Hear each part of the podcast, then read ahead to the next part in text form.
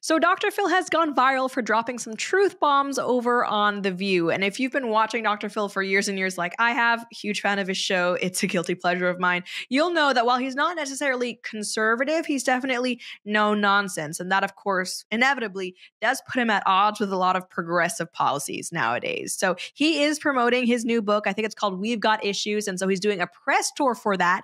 And he found himself on The View discussing things like immigration. Talk to the head of all the border guards down there, the, the head of the union.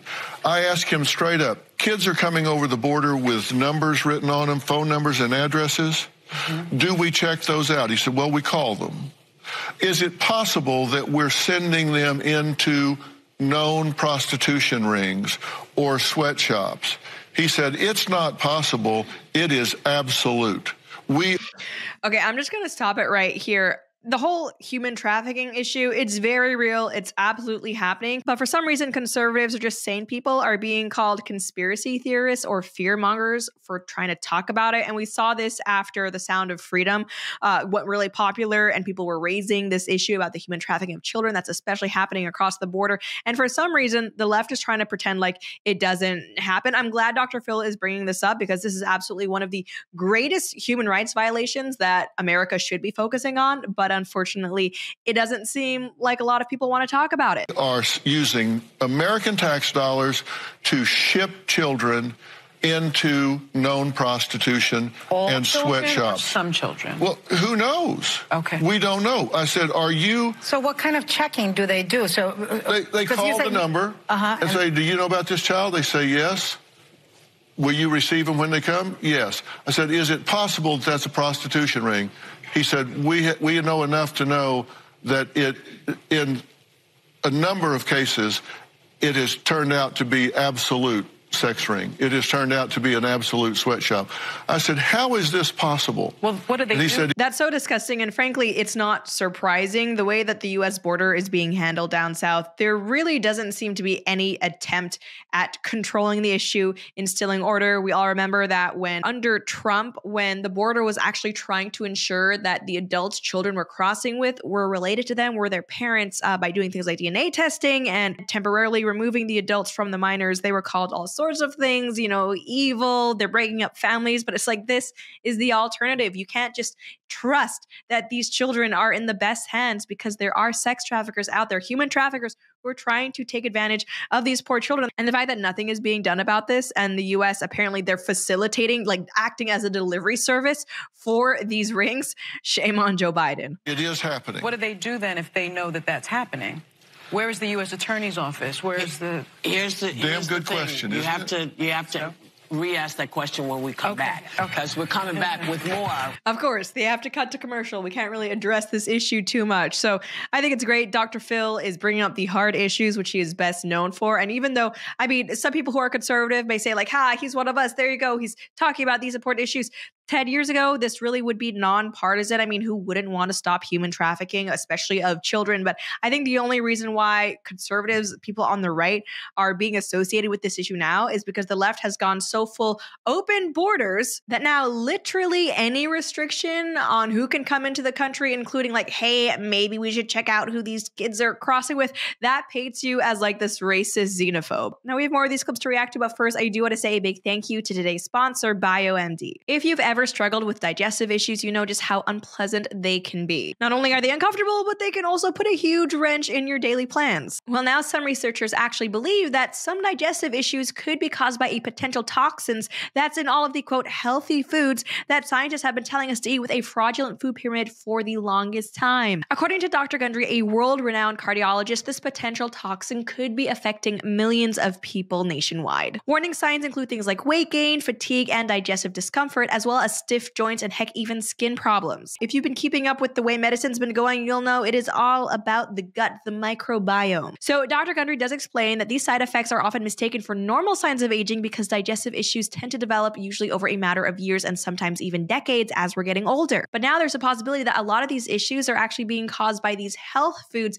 instead of just being normal. But the good news is you can easily help fix the problem for your own home. It's super easy. You just have to know which foods are actually healthy and which foods contain this hidden hidden potential toxin. And you can find this out right now by going to gutcleanseprotocol.com slash Lauren. Again, that is gutcleanseprotocol.com slash Lauren. You can also click on the link below in the description of this video. Because after years of his research, Dr. Gundry has decided to release an informative video to the public for free and uninterrupted, showcasing exactly what foods you need to avoid. So again, you can find this full video over at gutcleanseprotocol.com slash Lauren. Click the link in the description below. And next up, while on The View, Dr. Phil also discussed the closure of schools during the pandemic, which he says were absolutely terrible for children. And of course, we know that now, but being the ideologues that they are, the harpies on that show, we're still very committed to the idea that, oh, we needed to do this to save lives. And it's pretty entertaining watching them almost in real time blue screen when confronted with the facts. So you say you're not the only voice in your kids' ears, so you have to be the best voice. Mm-hmm. Explain that. Well,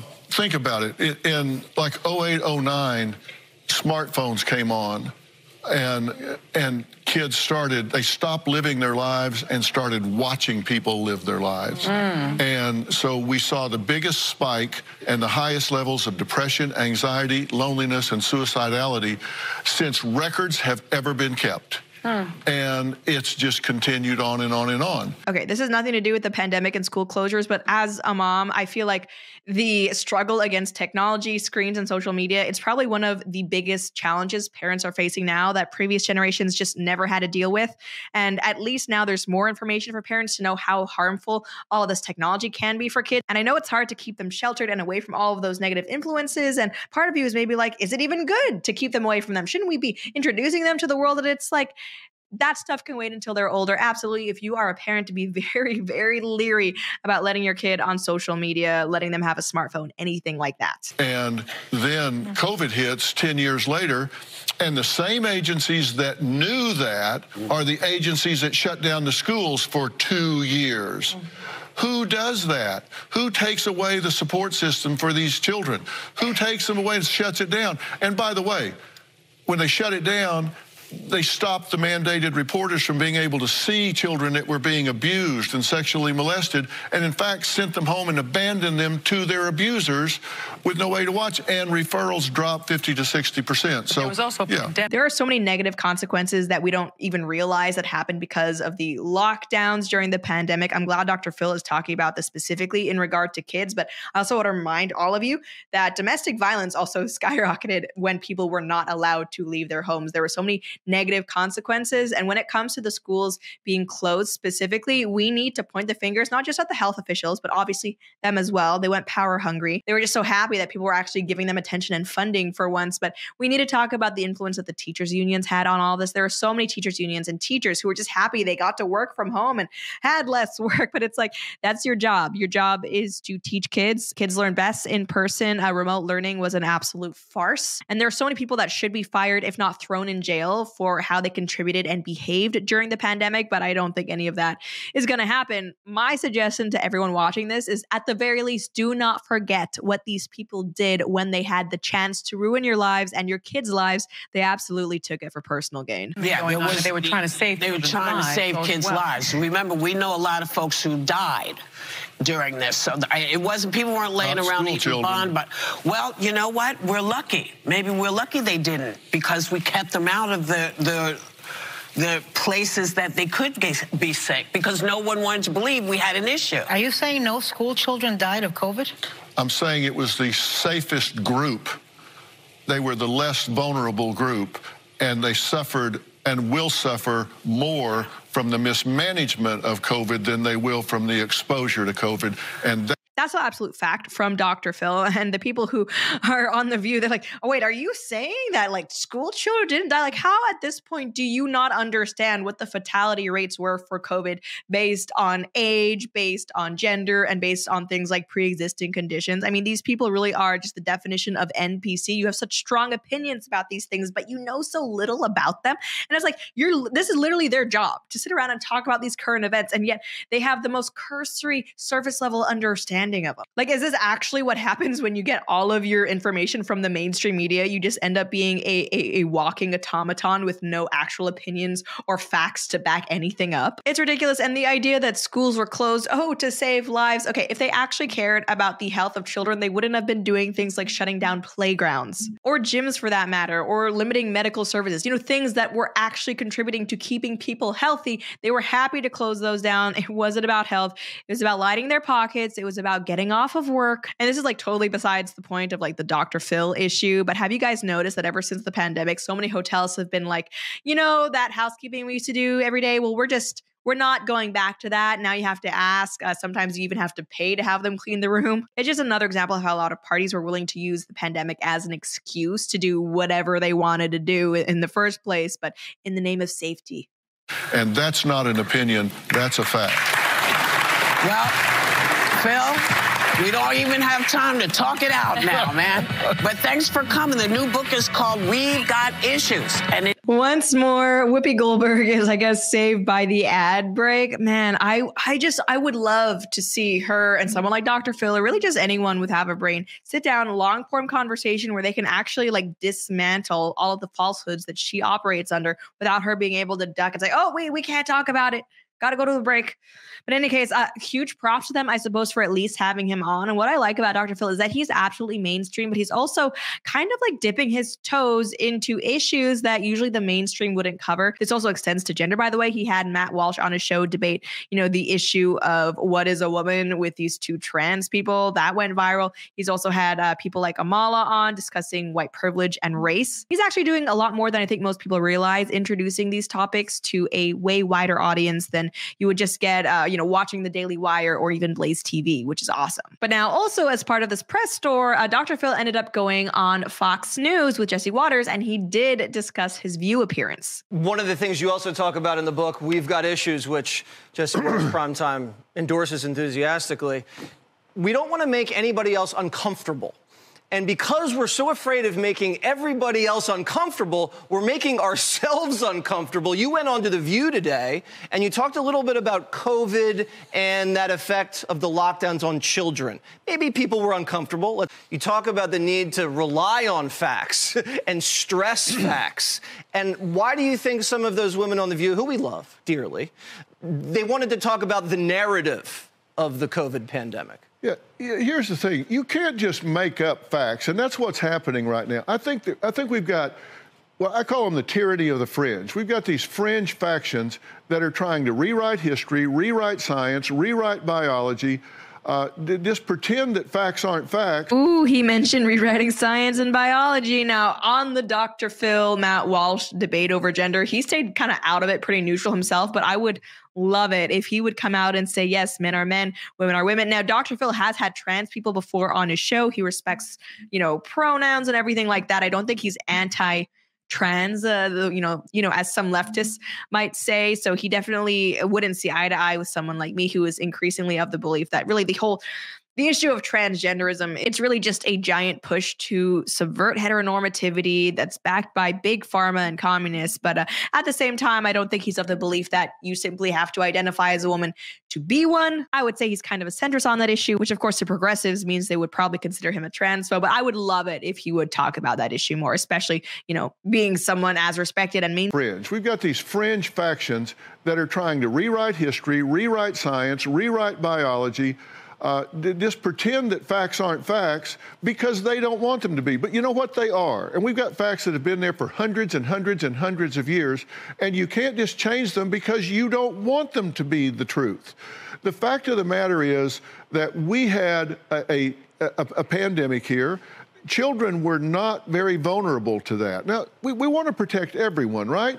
Uh, but children were not very vulnerable to that. But what they were vulnerable to was disrupting their lives. We know. Why is any of this controversial? I don't understand. It shouldn't have been controversial at the time. This has always been the case, but especially now, this many years after the fact, where we have all the stats of how kids were affected, all of these kids who are like years behind where they should be, young children who aren't able to speak as well as they should because everyone's been wearing masks. We know that this was just a terrible policy. Anyone who's still holding on to the idea that this was at all handled well at this point, like I I, don't know what to say to you. COVID didn't cause it. It started back in 08 and 09 And it kind of correlated with the smartphone dropping, where kids stopped living their own lives and started watching others live their lives. But they knew that when they shut the schools down. You pull out the support system. And as well as pulling out the support system, you disrupt when you pull out the support system, you disrupt their educational development, their social development, right. their emotional development, and you also take children that have been subject to emotional abuse and sexual molestation and you take them away from the mandated reporters who can keep an eye on them and referrals to department of child and family services dropped 40 50 60% across the nation. What did we do? We sent them home and locked them up with their abusers. Here's the thing. I know Everyone wants to think that they are like for children, protecting the vulnerable, for as much as the left likes to talk about upholding marginalized communities and disempowered communities. Children, objectively, in this society, are the most marginalized and most disempowered community that there is, right? They, they have no agency or control of their lives. It's just the fact, it's, it's the nature of being a child. But what we find time and time again is that instead of trying to protect children, we see that the left uses children as basically these pawns for their own agenda. Closing schools was never going to be a good idea for kids, but the left wanted to do that because, hey, it's good for the teachers' unions, it's good for the health officials, it's, it's good for this tyranny that we're trying to spread across all these different countries. When it comes to the trans issue, we know that it's objectively bad for kids to transition, but the left doesn't care. They're trying to push transgenderism. So if kids are casualties in that, if there are detransitioners who are now infertile and mutilated, they don't care because it's all in the name of the leftist cause. So Dr. Phil isn't really going at the root of why exactly uh, kids were thrown under the bus here, but hey, at least he's bringing it up. So nobody could watch them. And what did the, what did they say when they shut the schools down? They said, "Well, you know, we're doing the best we can with what we know." No, you're not. You knew better, and you knew it at the time, and you didn't have a plan to reopen those schools, and now those kids are suffering. Will they ever close the gap? Who knows? Pediatric epidemiologists say it could cost millions of years of life lost for these for this generation. Yeah, I, I don't think they'll ever get it back. You talk about the tyranny of the fringe, and in my book, Get It Together, Tales from the Liberal Fringe, we discuss some of these fringe people and why they act the way they do. How do you defeat or confront the fringe without letting them take over the rest of Western society? Well, here's the thing. They identify an enemy and then they focus on that enemy. Most of the people in America don't have or want to have an enemy, so they're not as focused and they're not as organized. We need to decide that we want to start solving problems instead of winning arguments. And that's one of the principles I talk about in the book. And it's real easy to tell whether you're talking to somebody that wants to win an argument, you got right fighters just wanting to yak, yak, yak, yak, yak, or you've got people that are saying, look, let's come together and come up with a solution. So on his show, which again I watch, Dr. Phil often says, Do you want to be right or do you want to be happy? And I feel like that's kind of like the political version of that same saying. And it's true. There are absolutely people out there who just want to argue for argue's sake. And I'm I'm down for a good argument. If you follow me on Twitter, you know that. But uh, I I think he has a point here. There are some people who really just want to debate. They want to grandstand. They're not coming at this in a good faith position, and I think it's it's kind of understandable and I would say justifiable to ignore those people. Begin to make changes for the better, and we need people that will focus on solving problems instead of winning arguments. And if we will do that the first thing you've got to do with these people on the other side of the issue, you've got left and right is focus on what can we agree on. Because you know what? Everybody agrees we want a stronger America. Everybody agrees we want our kids to have a better world than we had when we Oh, Dr. Phil, you sweet summer child. I'm afraid no, it is simply not the case that everybody wants a stronger America. But hey, maybe he's like just dipping his toes into the whole political discourse that's happening in 2024. Maybe he's not aware about how, how much some people really just do hate America. Came along and grew up through it. Everybody agrees that we want a good economy. oh, people don't all agree, unfortunately, that we want a good economy. Everybody agrees that we want more safety.